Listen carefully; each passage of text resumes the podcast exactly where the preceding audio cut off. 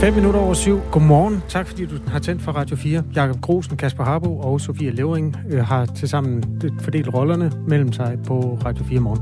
Og vores lytter MT har påtaget sig rollen som øh, indskrivende lytter. Han skriver, gider ikke kommentere mere på VM i Katar. Der kommer ikke til at ske en skid, og vi kommer til som små lemminger at følge VM. Så tillykke med det til alle fodboldfans. Jeg er langt mere rystet over alle de efterskolehistorier, I bringer. Wow, wow.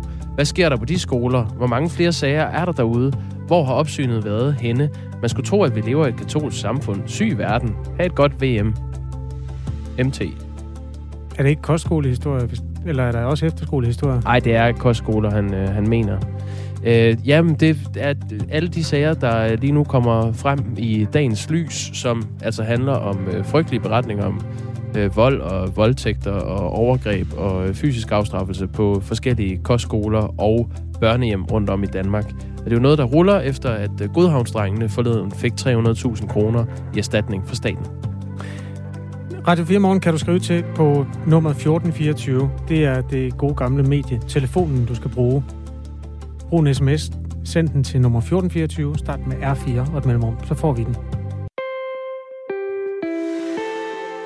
En miljømæssig oliekrise ligger og truer i det røde hav lige nu. Der ligger nemlig et forladt skib ud for Jemens kyst og ruster. Det har det gjort i overvis. Nu lurer krisen ifølge en ny rapport i det videnskabelige medie Nature Sustainability. Sustainability hedder det. Ombord på skibet der er over en million tønder råolie, som risikerer at flyde ud i havet, hvis skibet bliver liggende. Hans Otto Christensen er beskæftiget med skibsfart gennem 40 år, både som professor på DTU og som rådgiver for Søværnet. Og nu med os. Godmorgen. Ja, godmorgen. Uh, Hans Otto Christensen, uh, at et skib ligger i havet, er jo sådan set det rette element. Hvor længe kan et skib ligge der, før det begynder at, at blive gennemtæret?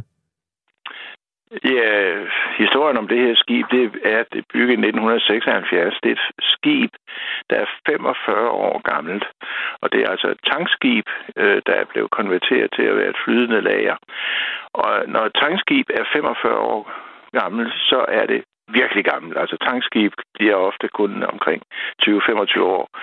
Så altså, det, det, det lyder ikke særlig godt. Øh, så man kan sige, da der er nok tale om tækkende bombe. Der står ikke noget om, at, at skibet lægger olie nu. Øh, der står, hvis det kommer til at lægge olie, så vil der løbe så og så mange tons olie ud.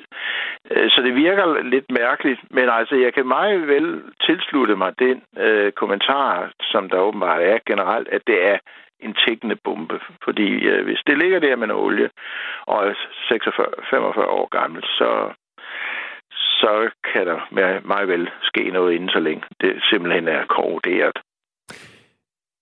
En million tønder olie. En tønde, skal vi lige sige, det er 158 liter. Så det er altså 150 ja. millioner liter olie. Det er en helt ufattelig ja. mængde rå olie ja. der. Den kan ja. virkelig ja. Øh, ødelægge havmiljøet. Ja, ja, det kan ja.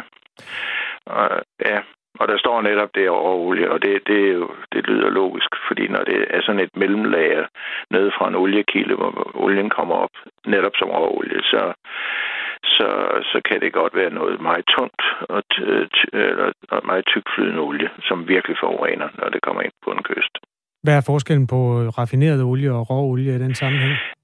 Jamen altså, hvis vi taler om dieselolie øh, med, med meget lidt svovl, så, så vil det ofte fordampe. Men råolie, det kan holde sig som det der, øh, som for at sige det lidt populært, det er flydende asfaltklumper nærmest, når det er værst. Det er det, der giver de der billeder, som vi Ja, som altså ved Exxon Valdez i sin tid oppe i Alaska, ja.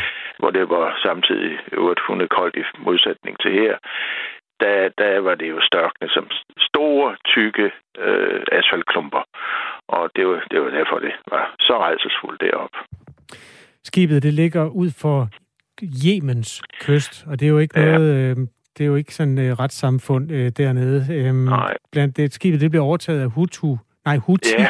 oprør Huti, efter, ja. efter borgerkrigen. Uh, ja, er det ja. en historie, som du har sat dig ind i, eller ved noget om? Nej, nej, altså jeg først blevet bekendt med, med den her tækkende bombe her inden for den sidste tre kvarter af, af jer, da I ringede mig op. Men altså, jeg har lige læst op på sagen, og, og øh, man kan sige, havde, havde den været aktuel før, hvor den forurenede, så ville vi jo have hørt om det. Så, så mm. man kan sige, der ligger simpelthen noget her, som ikke ser godt ud, fordi det simpelthen er et gammelt skib. Og, og hvis det Øh, hvis der kommer en læk, hvis det øh, er korroderet så meget, så, så dele af skroget bryder sammen, fordi det er jo det værste, der netop kan ske, at når det er så gammelt, så lige pludselig så får det en strukturel skade, som for eksempel måske endda kan få skibet til i værste fald og knække, eller en del af siden simpelthen falder af, så løber olien ud.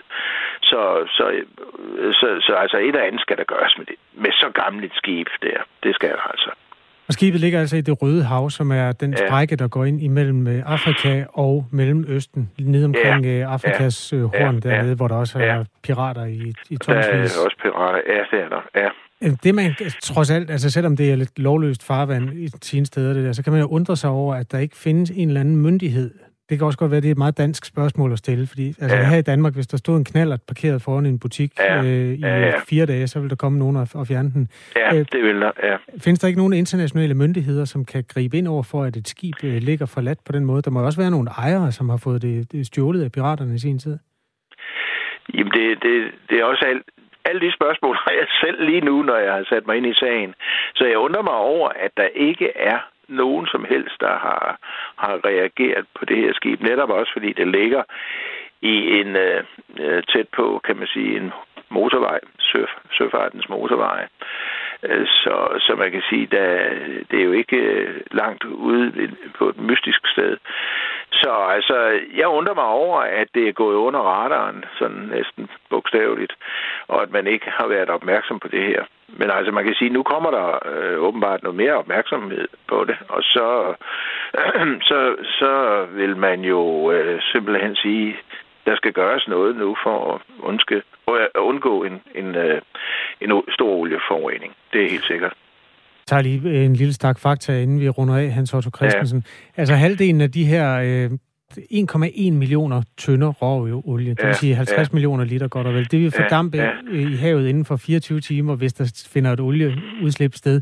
Den her rapport, som så er kilden til, at mange internationale medier sætter øjet mod det tankskib nu, den øh, skriver, at der også er risiko for, at den vil sprede sig til Jemens sydlige kyst i løbet af tre mm. uger. Ja, det vil ja. true øh, altså størstedelen af fiskeriet i det Røde ja, Hav. Ja. Øhm, og det vil ja. i virkeligheden også, fordi det er der, man i det her sådan lidt forarmede land, Yemen, får sin mad fra. Det er jo havet, så det betyder faktisk, ja. at to tredjedel af befolkningen vil få brug for fødevarehjælp, mm, afhængig af, ja. hvor, hvor meget af kysten, der bliver svinet ja. til. Ja. Ja. Hvad kan man gøre for at forhindre den katastrofe? Nogen, lige vil sige, nogen må tage affære. Men altså, man kan sige, det, det som jeg så i øvrigt under mig over, det er, at man siger, at halvdelen vil fordampe. Men det er jo formentlig ud fra en betragtning om, at, at noget af olien er, er, er en, ikke at, er, at er mere marineolie, som, som netop fordamper nemmere end den der tunge øh, øh, råolie. Øh, og det igen, det bygger jo formentlig, når man siger bare halvdelen, så bygger det formentlig på nogle formodninger. Så der er en del formodninger i det her. Men altså, jeg vil sige, det værste øh, umiddelbart, det er, at vi taler om et 45 år gammelt skib. Det er, det er hvor alarmklokkerne bør øh, øh ringe på nuværende tidspunkt. Fordi det betyder, at det ligger og, og kan simpelthen falde fra hinanden, for at sige det sådan lidt bogstaveligt. Der er altså flere lande, der har øh, kyster ud mod øh, det Røde Hav, blandt dem ja. også øh, velstående lande som Saudi-Arabien. Ja. Det kan jo være, ja. at man ja. øh, på de kanter fik en fælles interesse i at rydde op. Tak fordi du ja. var med og hjalp ja. os med at belyse ja. Øh, sagen. Ja, velbekomme. Hans Otto Christensen er selvstændig konsulent ved HOK Marine Consult. Vores lytter Daniel skriver til den historie. Godmorgen. Det skib, I omtaler, det var allerede omtalt i foråret, hvis ikke før. Der frygtede man en miljøkatastrofe, og ingen gjorde noget. Så må det ændre sig nu, med mindre FN bare beslaglægger det med de konsekvenser, det nu kan medføre. Jamen, øh... Det kan jeg se, han er ret i. Jeg kan se, at magasinet Time har skrevet om det i maj, at der var en, øh, en miljøkatastrofe waiting to happen. Ja, men det er vel øh, ikke nogen overdrivelse, hvis det har ligget der i syv år. Nej. Øh, det er sådan øh, lidt halsløs gerning at kapre et skib, hvis ikke man gør noget med det efterfølgende. Det er jo slemt nok i forvejen. Men altså pirater, der har kapret det, og så formentlig ikke været i stand til at omsætte det til den øh, løsesum, man havde håbet på. Der ligger det altså, og har ligget der siden, ja, det var borgerkrigen i Yemen i 2015, altså seks år siden nu. Klokken den er kvart over syv. Du hører Radio 4 morgen med Jakob Grosen og Kasper Harbo. I aften skal det afgøres, om der fremover i øh, Aarhus Kommune skal et mærke på alle reklamebilleder i det offentlige rum, som markerer, hvis billedet er retuscheret. Aarhus vil i så fald blive det første sted i Danmark, hvor sådan et mærke bliver taget i brug. Nu kan jeg sige godmorgen til Mette Bjerre, som er byrådsmedlem for SF i Aarhus Kommune, og kommet i studiet her. Godmorgen. Godmorgen. Det er dig og SF, der står bag øh, forslaget. Hvorfor mener I, at det skal deklareres, når en øh, reklame er retuscheret? Jamen, unge mennesker mistrives i Danmark.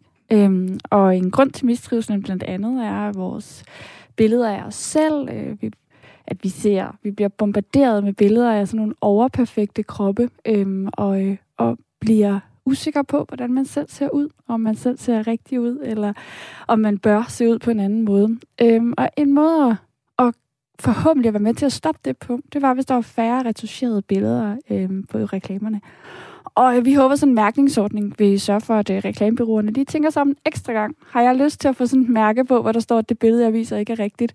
Eller uh, kunne jeg godt undvære retuscheringen her? Hvad skal der til for, at det er retuscheret? Altså er det, hvis man øh, bleger huden lidt, eller fjerner en bums, eller hvor meget skal der til? Det er et vildt godt spørgsmål. Øhm, og jeg tænker, at det skal en forvaltning være med til at definere. Øh, Københavns kommune har jo prøvet at indføre det, men de har en meget lang kontrakt, så derfor så blev det ikke til noget. Øhm, men, men de har lavet sådan en de har, de har lavet sådan en beskrivelse af, hvad det, der skal til. Kroppen skal forandres, så den ser markant anderledes ud, og hvis man, man må gerne fjerne øh, ikke permanente ting som sår og bumser og sådan noget i deres men, men det er jo noget, en forvaltning skal, skal beskrive. Men, har, øh, har I ikke nogen, tænker, nogle, nogle tanker om det, når det nu er jer, der stiller forslaget? Jo, jo. Jeg har faktisk opbakning til det. jo, vi har, jo, men altså, jo, det har vi, men jeg tænker, at selve formuleringen skal ind i sted. Men, men at kroppene bliver øh, at man ændrer markant på kroppen. Altså man gør menneskerne tyndere, eller længere ben, eller større bryster. Øh, I den dur. Men alting er jo en retuschering, så vi er med på, at selvfølgelig kommer der til stadigvæk at blive ændret lidt på lyset, som du siger, og sådan nogle ting øh, vil det blive.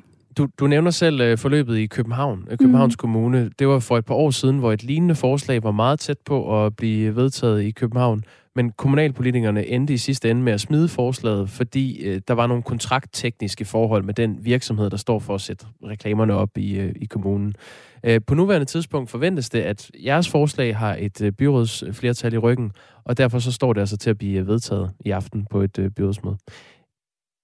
Hvad er den negative konsekvens ved, at redigerede reklamebilleder ikke er mærket i dag? Oh, hvis jeg må rette det lige før, fordi ja. øhm, der, det, der ser ud til at komme igennem i aften, eller som er ret sikker på at komme igennem, det er de reklamesøjler, som Aarhus Kommune både ejer og administrerer. Ja, lad os gå ind i den så. Øhm, og så er der ligesom dem, vi ikke administrerer. Og det er jo mm. det, der satte øh, en stopper for det i København.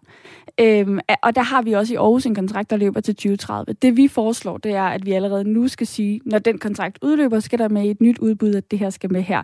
Men det er altså ikke det samme som, at reklamesøjlerne på dit busskur, som du kender, øh, fra i overmorgen vil være mærket. Det, Nej. Det, og det, det er fordi, at der er den her kontrakt mellem kommunen og en virksomhed, der står ja. for at sætte reklamerne op i kommunen, der gør, at man ikke kan stille nye krav til de reklamer, øh, der skal sættes op, før et nyt udbud skal laves. Ja, det er jo de samme, de var rørende ind i København, kan man ja. sige. Ikke? Det, så det vil sige, først om ni år kan man sådan set øh, få det gjort, hvis der skulle være opbakning til det, ikke? Jo, til den del, kan man sige. Men, men hvad er den negative konsekvens, som du ser det, ved at, øh, at der i dag er reklamer, vi ikke ved er retuscheret? Jamen, det er, at vi bliver bombarderet med billeder af mennesker, som vi tror ligner rigtige mennesker, og kan sammenligne os selv med. Vi ser billeder og tænker, okay, alle øh, kvinder har åbenbart store bryster, der kan sidde af sig selv, har åbenbart ingen rynker, meget tynde, markerede kæbepartier. Okay, det er åbenbart sådan, jeg skal se ud. Det er i hvert fald alle de mennesker, jeg ser i mediebilledet. Og det giver bare konsekvenser for, at man ikke ved, at man faktisk selv ser helt normal ud. Øhm, og man kan få nogle meget dårlige selvbilleder. Jeg gør lige det her til en debat ved at sige godmorgen til dig, Jacob Brixen. Godmorgen. Øh, regionsrådsmedlem i Region Midtjylland for Liberal Alliance, og du er ikke i byrådet i Aarhus, så du kan ikke stemme med i aften, men du er dog politiker og bor i Aarhus. Det er korrekt. Og har en holdning til den her sag. Øh, lad os lige høre, hvis du kunne stemme i aften, hvad vil du så stemme? Så vil jeg stemme nej. Hvorfor? Jeg, jeg mener ikke, at, at vi har behov for en barnepigestat, hvor det er sådan, så kommunalpolitikerne skal begynde at diktere, virksomhederne skal sætte et markat på deres plakater, hvis det er sådan, så de er retuscheret. Jeg synes, det, det reelle spørgsmål at stille sig selv, det er, hvad er et råt billede? Ser vi nogensinde et råt billede i, i det medielandskab, vi bevæger, bevæger os rundt i? Et hvert digitalt billede er i den ene eller anden udstrækning retuscheret. Så det, at man går ind med de kommunale øh, reklamestander og sætter et markat på, men det gør ikke nogen reel forskel for de unge mennesker, fordi de bliver alligevel bombarderet på Instagram eller Facebook af alle mulige billeder, der er retuscheret. Hver gang du tager et billede med din iPhone, så ligger den et naturligt filter ind over. Hvis du tager et billede på Instagram, så ligger du måske et ekstra filter ovenpå. Så vi er vant til at begå os i en verden, hvor alting er retuscheret. Og, og der tror jeg i højere grad, at vi skal have en diskussion omkring, at vi skal stræbe efter nogle, nogle indre værdier, i stedet for ydre anerkendelse.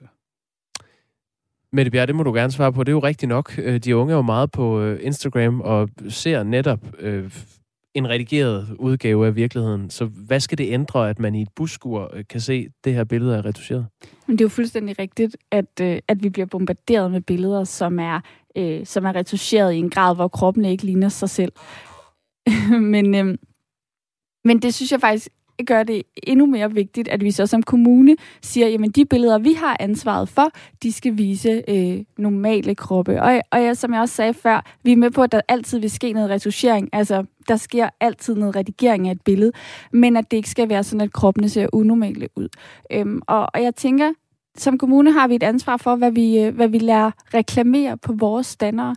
Det har vi jo i forvejen, kan man sige. Man må ikke længere reklamere for rygning i Danmark. Altså, der er jo ting, man ikke må reklamere for. Og det her, det synes jeg bare er endnu et ansvar. Vi skal ikke reklamere for øh, unormalt tynde eller overperfekte kroppe. Lad os lige, for at gøre det konkret, øh, tænke os til, at der kommer en ny øh, Hollywood-film med Leonardo DiCaprio, og der hænger en, øh, en filmplakat. Vil du så også have en mærkning på, hvor der står, at han er retuscheret? Hvis han er retuscheret, så... Det er han. Det, vil jeg, det er han. Ja, ja, men så synes jeg også, der skal være en mærkning der. Men som jeg sagde før, vores, vores øh, håb med en mærkningsordning er jo, øh, at reklamebyråerne siger, jeg har ikke lyst til, at der skal stå her, at det her billede er øh, retuscheret. Derfor så bruger jeg mindre retuschering, så jeg kan få lov at komme under den grænse, hvor jeg, jeg viser et reelt billede. Og, og for lige at, at få definitionen på, helt på plads, uh, Jacob Riksen, du markerer, uh, du får lov lige, jeg skal bare lige, lige forstå, altså ja. er det en smallere talje, eller er det større bryster, eller hvor, ja, hvor er det, det er ligesom de ting, der, der gør kroppen markant anderledes. Alright. Jakob Riksen. Jeg tror ikke på, at det ændrer noget som helst, at det er sådan, så de kommunale standarder, at der, der, øh, der sætter vi et markat på, eller får virksomheden til at sætte et markat på. Det, det vi får det er bare, at der er nogle virksomheder, der så vælger ikke at reklamere på lige præcis de standarder, så reklamerer de nogle andre steder i stedet. Så, så det gør ikke nogen forskel. Altså, som, som du selv nævner med Leonardo DiCaprio, altså en hver film, et hvert billede, et hvert professionelt billede er retuscheret i en eller anden udstrækning. Og det kommer ikke til at gøre en forskel, at man sætter markat på de kommunale standarder. Det kommer til at ændre, hvad for nogle reklamer, der kommer til at hænge der, men det kommer ikke til at gøre nogen mennesker klogere på, hvorvidt et billede er retuscheret eller ej. Øh, vi har talt med både Børns Vilkår og Landsforeningen mod spiseforstyrrelser og selvskade, og de støtter begge det her forslag fra SF i, i Aarhus. Det samme gør øh, kommunikationsrådgiver Sune Bang, der har over 25 års erfaring med reklamer og kampagner. Vi skal lige høre, hvad han siger om det. Vi har set øh, på sociale medier, men også i det offentlige billede, øh, at, at, at det her selvbillede, man har som ung teenager, er blevet helt forskroet i forhold til, hvad virkeligheden er. Og, øh, og det er helt klart øh, den perfekte verden, der bliver fremstillet fra, nu siger jeg reklamebranchen, øh, men ikke mindst også modeindustrien og andre. Så jeg mener, der er behov for, at øh, når man ikke selv regulerer sig og tager sit ansvar bevidst omkring det, så er der også så er der behov for, at politikere træder ind og, og, og lige skubber lidt øh, på i den rigtige retning. Jakob Riksen, der er altså en kommunikationsmand her med 25 års erfaring i branchen, der siger, at det vil have en positiv indvirkning, særligt på unge menneskers øh, øh, kropsbillede. Jamen, altså først og fremmest, så kan jeg jo høre, at vi er uenige om, at politikernes rolle er. Politik, det drejer sig omkring en autoritativ fordeling af goderne i samfundet. Vi skal ikke begynde at adfærdsregulere eller påvirke folk i den ene eller den anden retning. Der, der er jeg grundlæggende uenig. Øhm, men, men derudover, altså det her med, hvis det er sådan, at så der var reklamer for rygning, som man nu har forbudt, eller reklamer, som, som er retuscheret, der tror jeg så meget på forbrugerne, at de kan kigge på billedet, de kan se, at det er den her fremstilling, som, som jeg ønsker, at den her person skal have, at det, den her, at det her udtryk, reklamen skal have. Hvis jeg så er uenig i det, så kan jeg jo tale med fødderne, eller være med at købe produktet. Så på den måde, så er forbrugerne med til at regulere virksomheden. Det skal vi ikke bruge politikerne til. Jamen, jeg tænker, vi er jo bare ikke... Øh, vi er bare ikke klar over, hvad der er retuscheret. Vi ser billeder, og så bliver vi bombarderet med det hele tiden, og tror, at øh, sådan ser et normalt menneske ud, og sådan bør jeg nok også se ud. Så. Og, øhm, og selvfølgelig er der nogle ting, vi er grundlæggende uenige om, så det ved jeg jo godt. Men, øh, men jeg tænker, at vi som kommune har et ansvar for de reklamepladser, vi sælger. Og det er derfor, jeg mener, at vi skal regulere dem her. Der er måske, problemet er måske i udgangspunktet, at kommunen overhovedet sælger reklamepladser. Hvis det er sådan, så der er private virksomheder, der gerne byder ind på den opgave, der gerne vil have reklamestanderne, så kan jeg ikke se et behov for, at kommunen sådan set skal opstille og drive, administrere og sælge reklameplads. Så, så vi kunne løse problemet med at bare lade være med at have kommunale reklamestander. Men det har vi ikke. øh, eller det har vi. vi har ikke øh, udliciteret den opgave. Øh, vi skal lige høre fra en anden øh, reklamemand, kreativ direktør for reklamebyrået Mensch, Frederik Prejsler. Det er bare for lige at lægge et, øh, en stemme i den anden vægtskål. Han anerkender, at der er behov for at regulere reklamebranchen, som det er i dag, og mener også, at jeres forslag er nobelt. Men... I praksis betyder det, at stort set alle plakater, der indeholder fotografier, skal have den markat. Fordi der er i dag, med den teknologi, vi har i dag, og den måde, vi tager billeder på og producerer sådan nogle plakater på det, så er der faktisk ikke nogen billeder, der ikke er retuscheret. Og så kommer spørgsmålet til at være, om man ikke bare skulle have en generel advarsel, der hedder, det der reklame, det kan godt være løgn. Og det ved vi jo godt med det, Bjerre, at reklamer er løgn. Altså, hvorfor, øh, hvorfor er der behov for det, hvis man alligevel næsten skal sætte sådan et markat på alle billeder? Men det er jo derfor, jeg siger, at vi skal have en, øh, en grad af retuschering, der fortæller, hvornår kroppen er markant ændret. Fordi jeg er godt klar over, at alle billeder på sin vis er retuscheret. Så det betyder, at vi skal have et sted, hvor der går en grænse, som gør, at nogle reklamer faktisk kan komme igennem. Fordi det vil betyde, at nogle reklamefirmaer vil retuschere en lille smule mindre. Og det er jo det, vi er interesseret i. Det er ikke så meget det, at det står der det er en ting, så vi ved, at oh, den er retuscheret, men det er jo også, så reklamefirmaerne ændrer, øh, ændrer opførsel og faktisk retuscherer mindre. Så derfor, det er jo derfor, vi siger, at der må godt blive fjernet en bums, eller noget i den dur, eller et, øh, eller et sår, men benene må ikke blive meget længere, taljen må ikke blive meget tyndere osv. Det mener jeg er den forkerte vej at gå. Altså, vi skal i højere grad have en snak med, med de unge mennesker i familierne og i skolerne i forhold til, at man stræber efter at man, man vender blikket væk fra sig selv. Man går en tur ud i naturen, men man får nogle dybere værdier, og man i, i lavere grad sådan lærer, stræber efter det perfekte billede, man i lavere grad sådan stræber efter ydre anerkendelse. Fordi der har vi et samfund i dag, hvor alt for mange de går op i at, at få ydre anerkendelse. Vi kender det selv. Vi stræber efter politiske titler. Vi stræber efter likes, når vi har valgkamp. Altså, det, det skal vi jo blive bedre til. Hvordan? Og, i, hvordan vi gør det? Mm. Jamen det er jo klart nok, ved at få likes, ved at få kommentarer, så får du en større eksponering. Når du får en større eksponering, så stiger vores sandsynlighed for at blive valgt. Nå, så, hvordan vil du gøre op med det? Jamen det vil jeg gøre igennem samtale og dialog. Snak omkring det her med, er det her et reelt billede? Hvad er det, som vi kan se, der er retuscheret på det her? Hvorfor er de retuscheret det her? Er det nødvendigt at retuschere det her? Eller er du god nok, som du er? En sidste øh, kommentar med det, Bjerg. Jamen, jeg bare sige, at vi jo, vi er jo enige i målet, nemlig at vi skal sørge for, at unge menneskers trivsel stiger. Og det her, det er jo en lille bitte ting i forhold til alle de ting, vi kan gøre for at øge trivselen. Og det gør vi jo også. Altså, vi har jo for eksempel kæmpet for bedre seksualundervisning, der handler noget om, hvem er jeg, og hvordan er vi over for hinanden og sådan nogle ting. Der er jo masser af ting, vi kan gøre for unge mennesker. Vi har også kæmpet for gratis psykologhjælp og fået det igennem, indtil man er 25 og så videre. Der er jo masser af ting, øh, vi gør for trivsel. Der er kommunalvalg om en måned. Det er det, du kan mærke, der sniger sig ud nu. ja, og hvordan, øh, hvordan kommer jeres øh, valgplakater til at se ud? Skal de retuscheres? Nej, det skal de ikke. Nej, det skal de ikke. Tak fordi I kom begge to.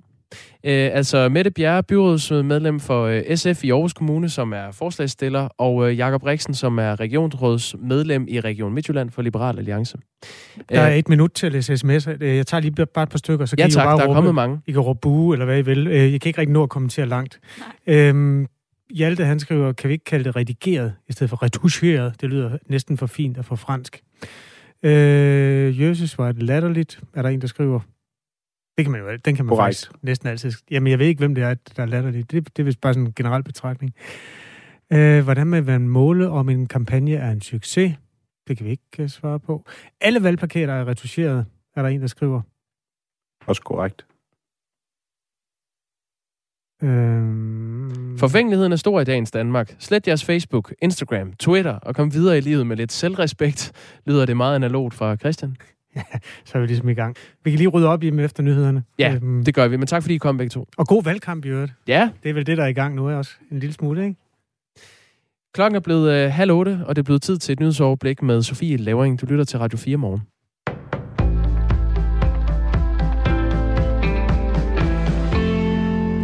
10 af landets kommuner har henvendt sig til Fødevarestyrelsen, fordi de har fundet ud af, at de har dyr på arealer, som muligvis er forurenet.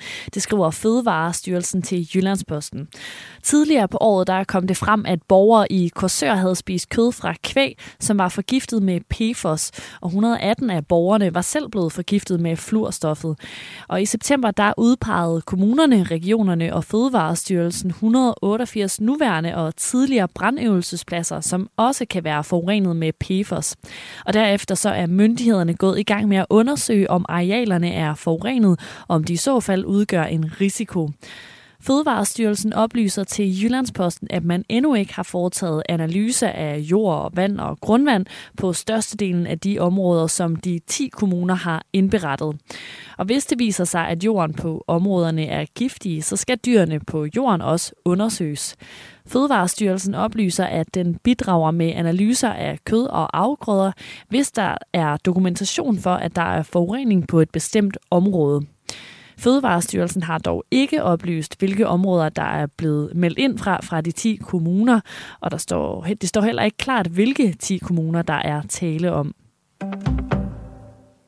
Der vil være flere kvinder på stemmesedlen end tidligere, når regionalvalget det afholdes til november. Det skriver danske regioner. Og i alt der stiller 487 kvinder op til regionalvalget den 16. november. Og det er 47 flere end ved sidste valg. Og ifølge lektor i statskundskab ved Københavns Universitet, Karina Kusiara Pedersen, så ser man, at flere kvinder stiller op ved regionalvandet, fordi de typisk beskæftiger sig med områder, hvor kvinder ofte er i overtal. Og hun peger her blandt andet på områder som uddannelse, pleje og sundhedssektoren. Og det vil sige, at kvinder har øh, ikke en mindre faglig viden om, om de områder, øh, og på den måde må også forventes at være interesseret i det, når, når det er det, de arbejder med.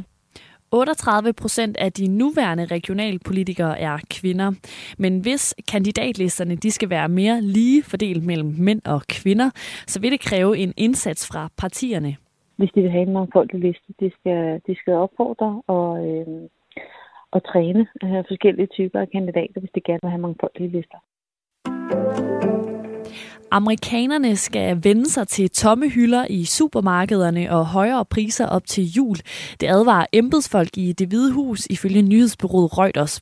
Og årsagen det er den globale forsyningskrise, som har ramt verdenshandlen og skabt flere flaskehalse i USA's transportsektor. Og i et forsøg på at få løst flaskehalsene, så bliver der blandt andet arbejdet på at få landets havne og andre transportknudepunkter til at holde gang i arbejdet 24 timer i døgnet. Og ifølge Reuters så medfører forsyningskrisen også en politisk risiko for præsident Joe Biden, da økonomien ifølge den seneste meningsmåling er det vigtigste emne. Og måske du også har sat dig for at se Netflix-serien Squid Game.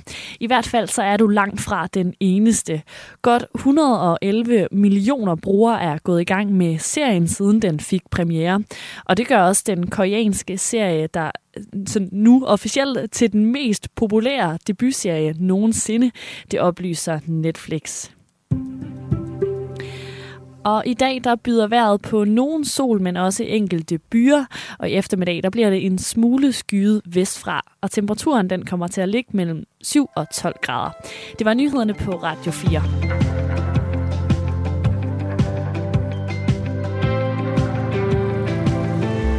Hvis man altid måler sig selv op mod de bedste, er det nemt at være usikker. Det gælder både udseende eller karrieremæssig status. Folk bør arbejde med sig selv i stedet for skriver Martin fra København. Det er relateret til historien om, at SF i Aarhus Kommune gerne vil indføre en mærkningsordning, således at billeder, som er øh, på en eller anden måde redigeret eller efterbearbejdet, retuscheret øh, med et fint ord, fremgår, at, at det er det, de er. Så ja, det skal, sådan skal det være i de kommunale busskuer på kommunalt eget øh, reklamepladser, hvis det står til SF. Og de har faktisk øh, opbakning til det i byrådet. Øh, også opbakningen hos, øh, jeg læste sms'en op sådan kort fra Hjalte, der skrev, at han synes ikke om ordet retuscheret. Han vil hellere have, at vi bare kalder det redigeret. Mm. Men han synes faktisk, det er en super fin idé at lige gøre opmærksom på, når det fandt sted. Han har jo ret i retuscheret. Det var sådan, som jeg husker det fra historiebøgerne, så var det noget, man brugte i Sovjetunionen. At hvis der var et eller andet billede af Nikita Khrushchev, og ham, der stod ved siden af, som var direktør for KGB, han efterfølgende viste sig at være en, som man ikke gad at have, så henrettede man ham, og så retuscherede man ham ud af alle billederne. Øh, så, så var der ligesom ryddet op i verdenshistorien. Mm. Øhm, Ja, Så sådan det- kan retuschering jo også bruges. ja, men øh, det er jo bare for at sige, øh, redigering, det er måske mere...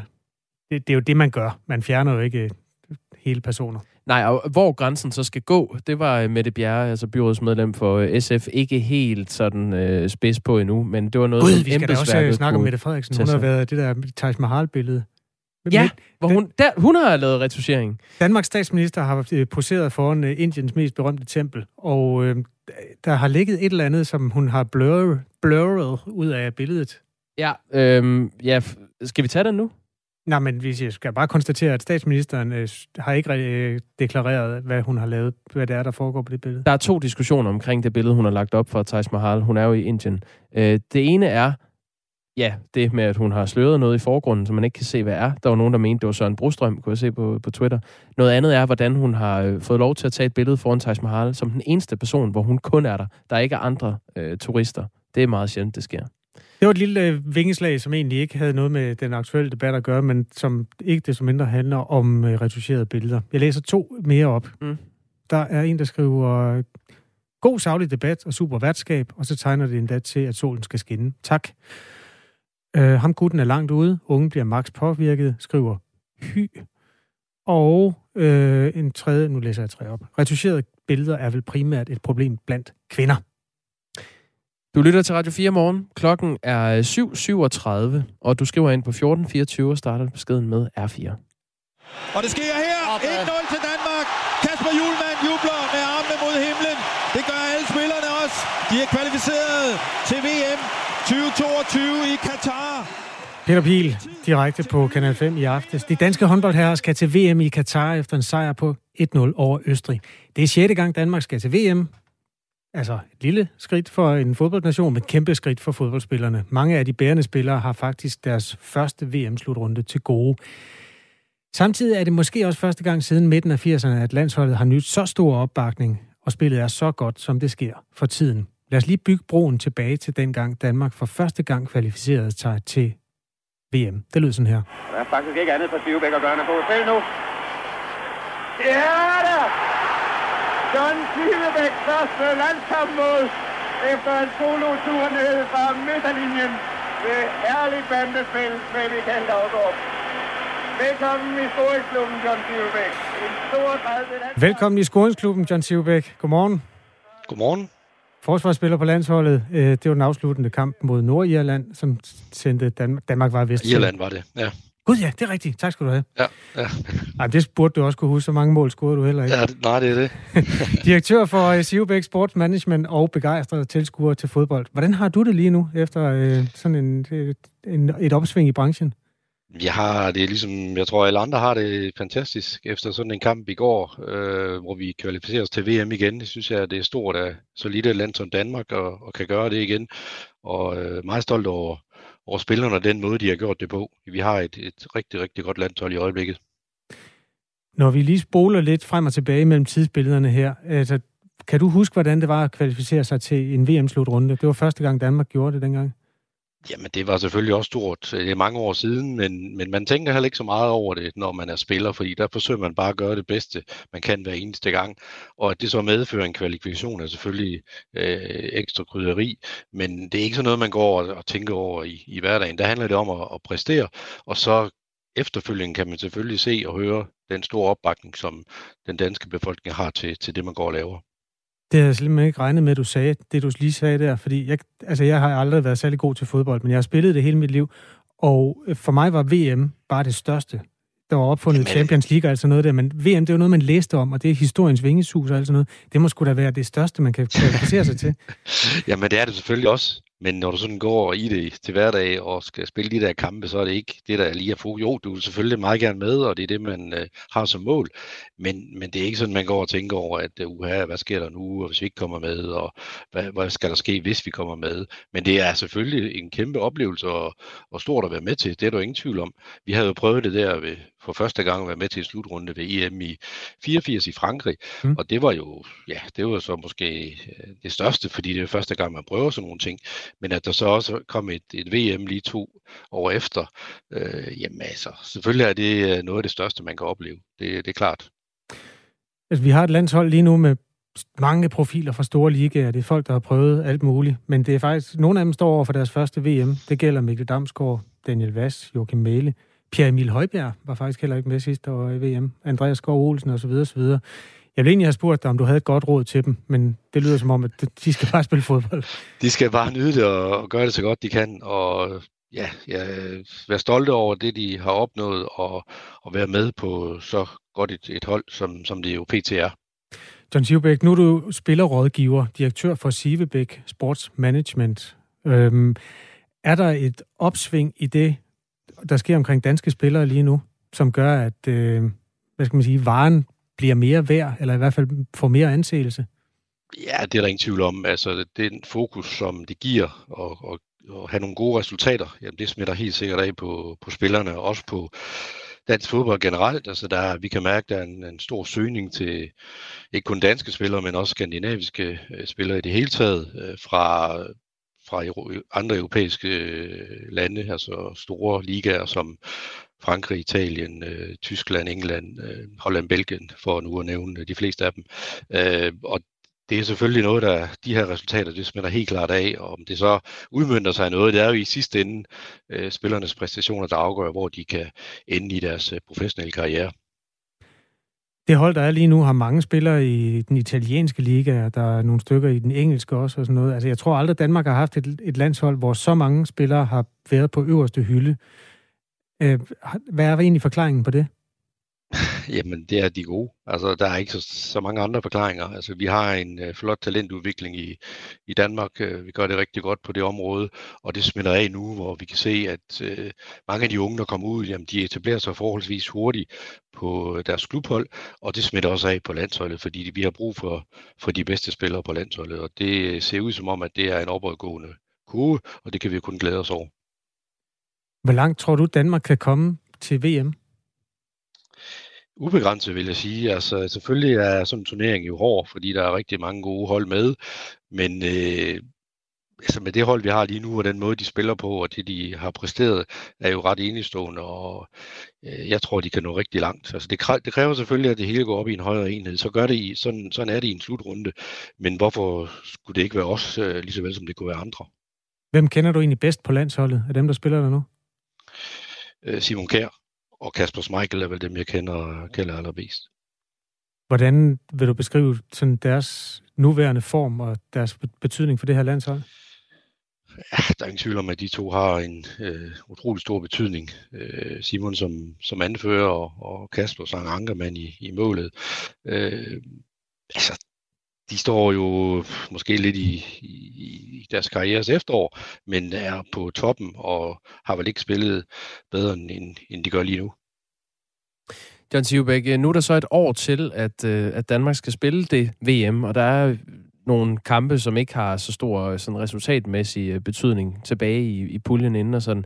Altså nu, nu kører det godt for det danske landshold. Hvordan kan man holde dampen oppe, sådan at man øh, præsterer maksimalt til VM om over et år? Jamen, det gør man ved at holde sig skarp på sit klubhold og præstere der. Og så øh, er jeg sikker på, at øh, Kasper Julemand og hans øh, team, de skal nok sørge for at rette spillerne ind og gøre dem klar til den der VM-slutrunde om, om et års tid, når de er samlet til, til landsholdssamlinger fremover. Det er jeg overhovedet ikke i tvivl om, fordi der bliver selvfølgelig nogle justeringer, og nogen kommer, øh, der kan være nogle skader, der kan være nogen, der kommer lidt ud af form, og, og der er det selvfølgelig julemandens opgave at have nogle erstatninger klar. Det er jeg ret sikker på, at det har han styr på. Tak fordi du vil uh, trække nogle tråde både tilbage til den første kvalifikation og så den sjette, som altså kom i går aftes. John Sivbæk. Ha' en god dag. Det var Ja, tak i lige måde. Tak. Danmark har altså været med ved Udover VM i Mexico, som var i 86, så har man været med ved VM i Frankrig i 98, og fire år senere i det, der udspillede sig i Japan og Sydkorea. Øhm, Danmark var også med ved VM i Sydafrika, og sidste gang, hvor der var VM, det var VM i Rusland. Og det forestående, det kommer altså til at udspille sig omkring jul, eller i hvert fald, øh, jo, det kan man roligt kalde jul, november. Det er jo det har det været jul i butikkerne i tre måneder på det tidspunkt. Ja, det er du ret i. Finalen er den 18. december 2022. Ja, næste år.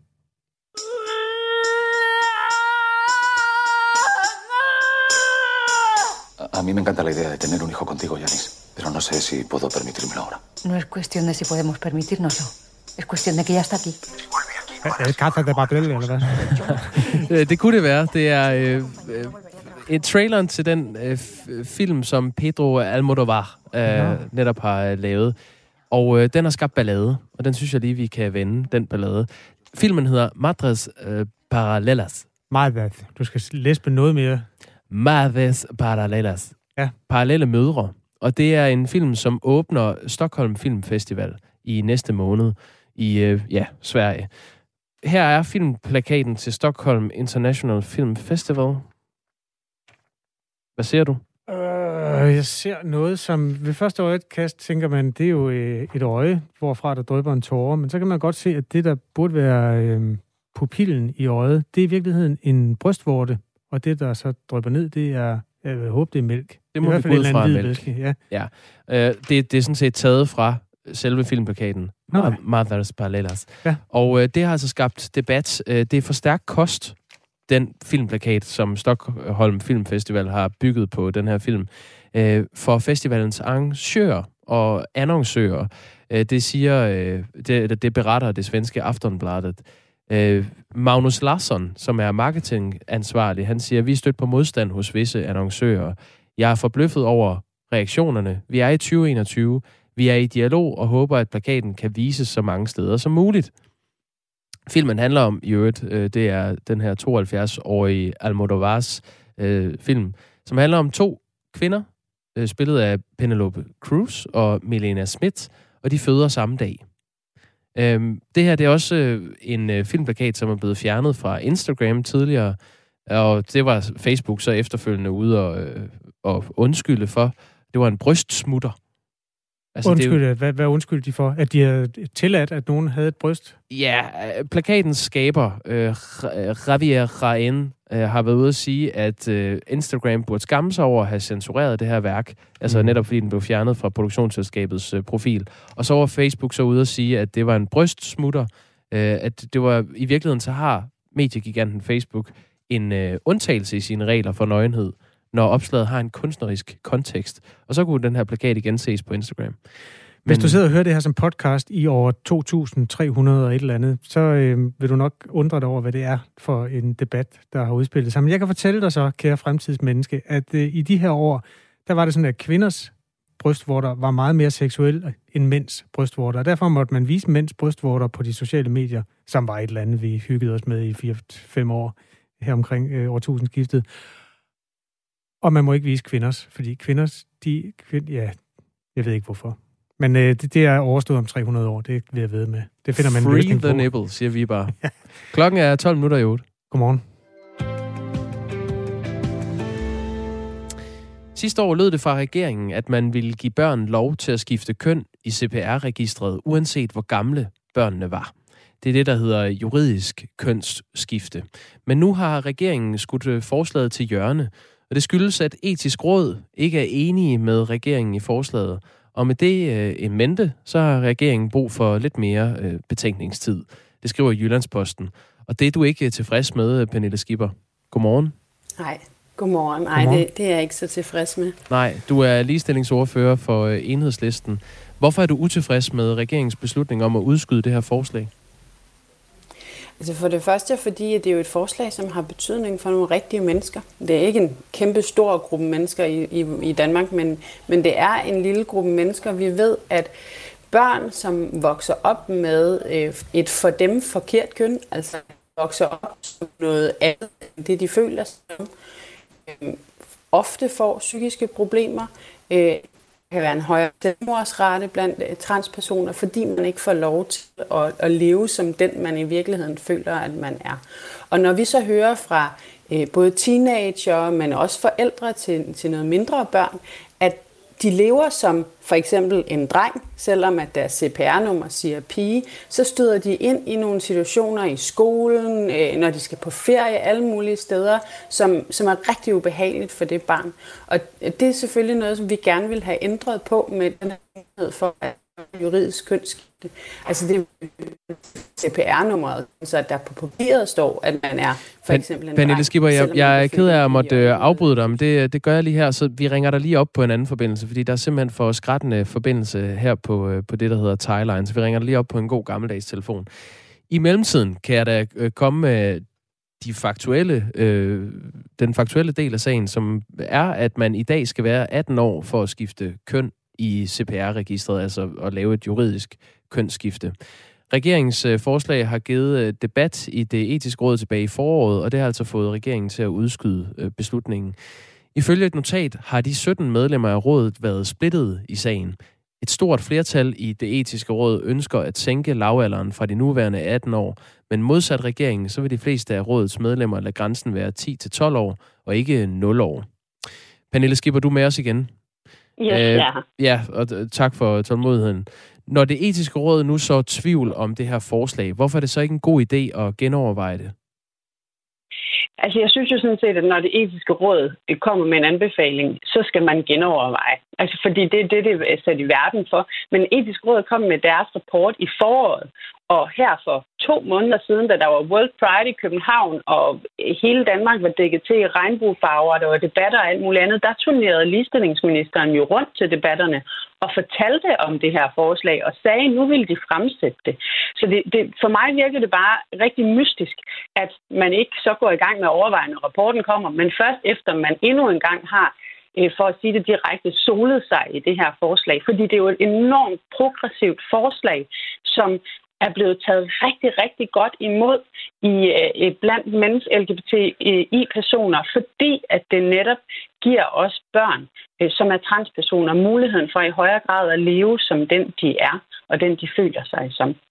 Altså det her, det handler jo om, at man kan skifte køn i CPR-registret, uanset hvor gammel man er, øh, altså foretage et, et juridisk kønsskifte. Og nu er der så en del af det etiske råd, som anbefaler, at man sænker grænsen fra de nuværende 18 år, men til 10-12 år, og ikke øh, 0 år. Øh, prøv lige at forklare, hvorfor et øh, barn, lad os sige, øh, et barn, som biologisk er født som øh, pige, men identificerer sig som dreng, skal have lov til at skifte køn som femårig. Jamen, de skal jo ikke have lov til at skifte fysisk køn. Det er juridisk køn. Det er på papiret. Hvorfor skal de have lov til det? Vi det skal de have, fordi de skal have lov til at leve som den, de er. Det er jo ikke noget, som børnene selv skal bestemme. Det er jo noget, de skal bestemme sammen med deres forældre. Og det er en lille gruppe familier, det her det drejer sig om. Og for rigtig mange mennesker i vores land, så vil det bare lyde sært og mærkeligt og skørt. Helt indrømmet. Men der er altså en lille gruppe børn og en lille gruppe familier, hvor at man lever som en dreng, selvom at det køn, man fik ved fødslen, det egentlig var en pige. Og det betyder rigtig meget for de børn, hvis de hele tiden bliver konfronteret med, at de skulle være noget andet. Altså, jeg har fået historierne fra bedsteforældrene, der står i paskontrollen med deres, øh, lille, med deres lille barnebarn, som bliver konfronteret med, hvor er du egentlig ikke lidt mærkelig nu? Og, og det samme op- og navneopråb i skolen. Altså, de der situationer, hvor CPR-nummeret faktisk betyder rigtig meget. Men der er vi jo oppe i, i man- skolen allerede der, Pernille Skipper. Jeg vil godt holde den dernede, ved- hvis, hvis grænsen skal være 0 år, så, så drejer det sig jo også om børn på, på 3 år, eller 4 år. Øhm, hvad, hvad er det, altså for det første, hvor mange børn drejer det sig om?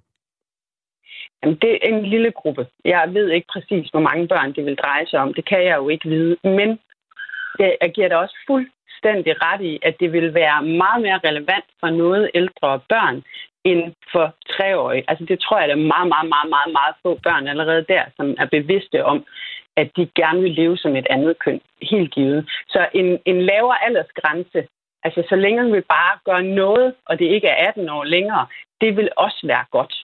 Men, men det er altså for mig at se øh, en mulighed, eller det er fuldt muligt for familierne selv at træffe den beslutning. Altså, det findes børn, som som femårige beslutter sig for. Jeg føler mig altså som et andet køn. Det er forkert for mig at vokse op på den her måde. Og de familier, der kan rumme det, jamen jeg tror faktisk, at de giver en mulighed for, at det barn øh, både psykisk og, og følelsesmæssigt får det bedre øh, i løbet af livet. Og jeg synes ikke, at der er nogen grund til, at vi når familierne jo skal træffe beslutningen selv og sammen. Det er jo ikke sådan, at en femårig skal kunne gå ned og skifte køn alene, men sammen med deres familie og med rådgivning, som der også var i regeringens forslag, så er der ikke nogen grund til, at vi gør en, en opvækst som transperson sværere, end den er. Hvilken myndighed skal tage imod det barn og sørge for, at, øh, hvad skal man sige, blåstemple det, som barnet og forældrene kommer med i fællesskab? Altså er der noget filter på det, eller er det bare et, et gummistempel, som kommunen sidder med? Det, det synes jeg er en øh, mærkelig måde egentlig at sætte det op på. Altså, Jamen, jeg prøver bare at se scenen for, mig. Du, du, du nævner Pernille Skipper. Du Nej, fortæller jeg siger op... rådgivning. Jeg siger ikke, at der er nogen, der skal godkende det. Det er familierne selv, der skal beslutte det. Ja, det er klar over. Men hvordan foregår det så, inden øh, det, papirerne er på plads, og det her barn, der før var for eksempel en dreng, nu har et lige øh, CPR-nummer til sidst. Hvad er det for en myndighed, der håndhæver det? Hvordan ser det ud, når, når det stykke arbejde finder sted? Det er jo en ændring i CPR-registeret, så det er jo ikke en godkendelsesproces. Det er noget, forældrene bestemmer, så det er noget, man kan søge om, og så skal det ske. Så jeg kan det, ringe ind er, på vegne af min datter og sige, at hun er nu en dreng? Hun skal jo selv også være med til at træffe beslutningen, ja. Men tror du virkelig på, at forældre vil gøre det ved deres børn bare for sjov? Nej, altså, men synes, lovgivning er, er jo nogle gange et spørgsmål Jamen, om at tænke worst case også. Hvad er det? Ja, men, ja, det er rigtig fint. Jeg synes faktisk, det er en karikere det her problem en lille smule. For, for de mennesker, det drejer sig om, og det er en lille gruppe, så betyder det faktisk noget.